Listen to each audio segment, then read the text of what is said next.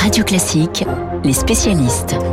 7h39 sur Radio Classique, les spécialistes Renaud Gérard, grand reporter au Figaro, et Frédéric Michaud, le directeur général adjoint de l'Institut Opinionway pour notre sondage sur la présidentielle 2022. Renaud, je commence par vous. La tension est, toujours très forte entre l'Ukraine et la Russie. Je vous pose une question très directe ce matin. Pensez-vous que la Russie va bientôt passer à l'acte et envahir l'Ukraine? Bah, Je sais que le président euh, ukrainien a crié au loup et qu'il a été appuyé euh, en cela par la Pologne et par les États baltes, qui restent en raison de leur passé très nerveux quand les Russes se mettent à faire des manœuvres militaires. Ces manœuvres mobilisent autour de 100 000 hommes, mais elles se déroulent à l'intérieur du territoire russe.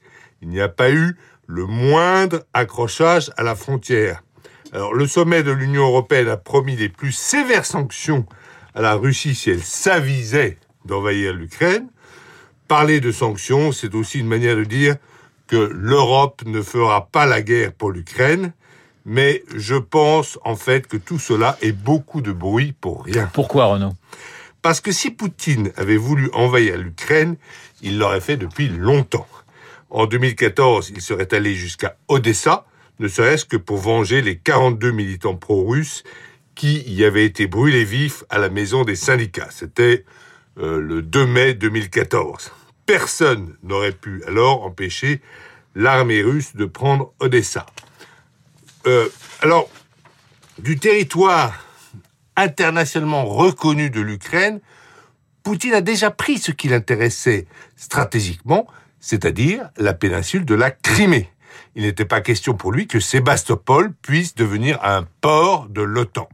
Mais évidemment, on ne saurait être trop prudent et je dirais que les Américains et les Européens ont voulu envoyer un avertissement sans frais au Kremlin. Sur cette affaire, les Occidentaux sont-ils unis ou les Américains cherchent-ils à court-circuiter en quelque sorte leurs alliés européens? Non, la coopération transatlantique a bien fonctionné sur ce dossier.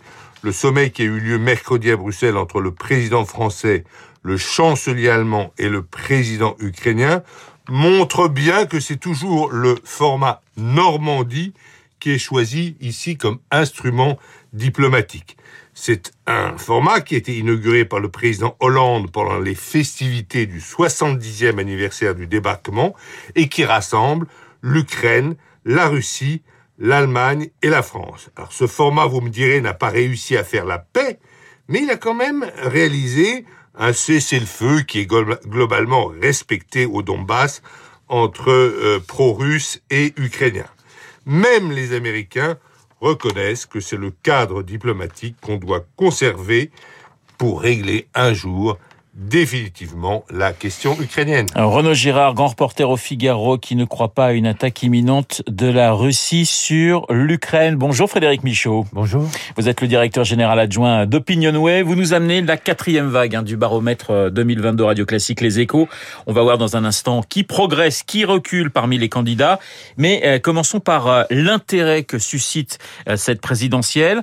Ça progresse, mais il y a encore 44% de nos concitoyens qui disent ne pas encore s'intéresser au vote d'avril prochain. Oui, c'est désormais une majorité de, de la population, 54% euh, très exactement, qui euh, dit s'intéresser déjà à la présidentielle et suivre attentivement la campagne et ce que disent les candidats. C'est une progression très forte par rapport au mois dernier. En fait, on, nous sommes dans une période charnière.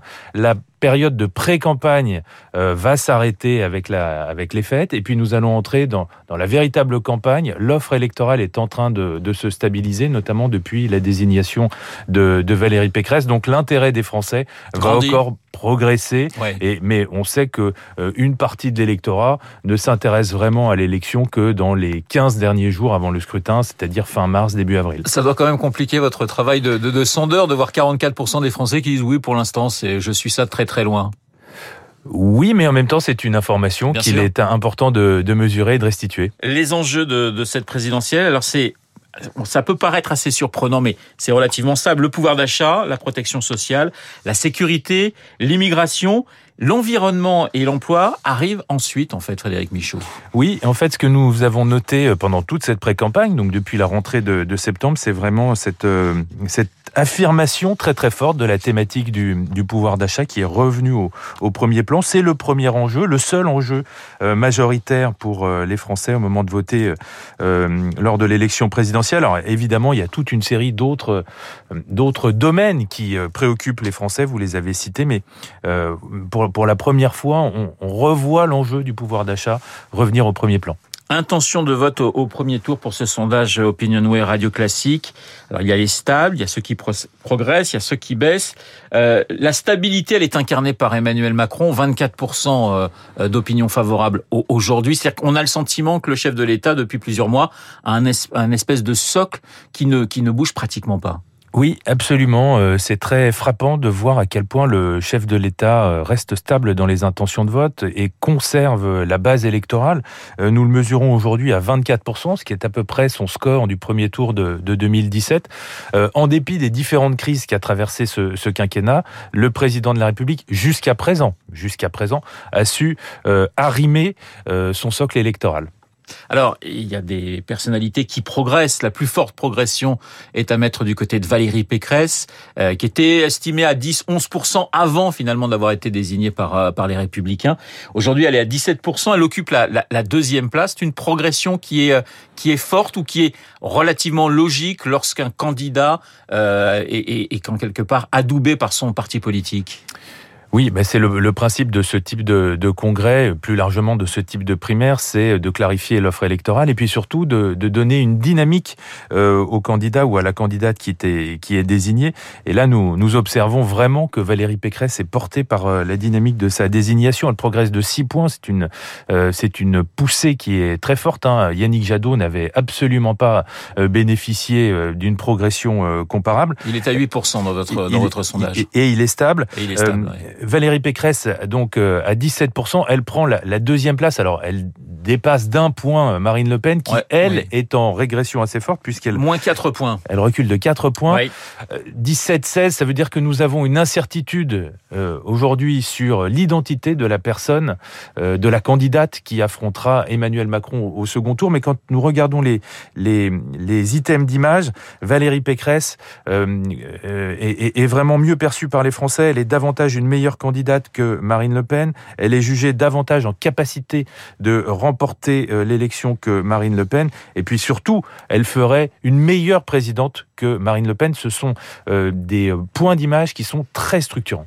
Alors, stabilité pour Éric Zemmour. La gauche descend à peu près pour pratiquement tous les, candidats. Le second tour est très intéressant parce que vous êtes un institut qui donne Emmanuel Macron vainqueur aujourd'hui, hein, bien sûr, c'est une, c'est une photographie, quelle que soit le, la candidate finalement qu'il aurait en, face de lui, c'est-à-dire euh, vainqueur de Marine Le Pen comme de Valérie Pécresse. Oui, absolument. Alors le second tour, évidemment, est indexé sur les résultats du premier tour. Donc aujourd'hui, ça reste vraiment quelque chose de, très hypothétique. Euh, mais les deux, même s'ils même s'ils seraient vainqueurs dans les deux cas, les deux hypothèses ne sont pas euh, strictement euh, comparables parce que il y a pour l'instant encore beaucoup d'électeurs qui n'expriment pas d'intention de vote dans un second tour opposant Valérie Pécresse à Emmanuel Macron. Ça, dit, ça traduit une forme d'intention interrogation de l'électorat face à ce second tour qui est encore une hypothèse nouvelle. Merci beaucoup euh, Frédéric Michaud, le nouveau sondage Opinionway Radio Classique, les échos décortiqués euh, par le directeur général adjoint d'Opinionway. Dans un instant, la suite de la matinale avec Marc Bourreau. Hommage ce matin à l'un des plus grands comédiens italiens. Si je vous dis la Dolce Vita, la Notte ou la Grande Bouffe, vous devez avoir une idée et vous avez encore deux minutes pour réfléchir et trouver avant le journal.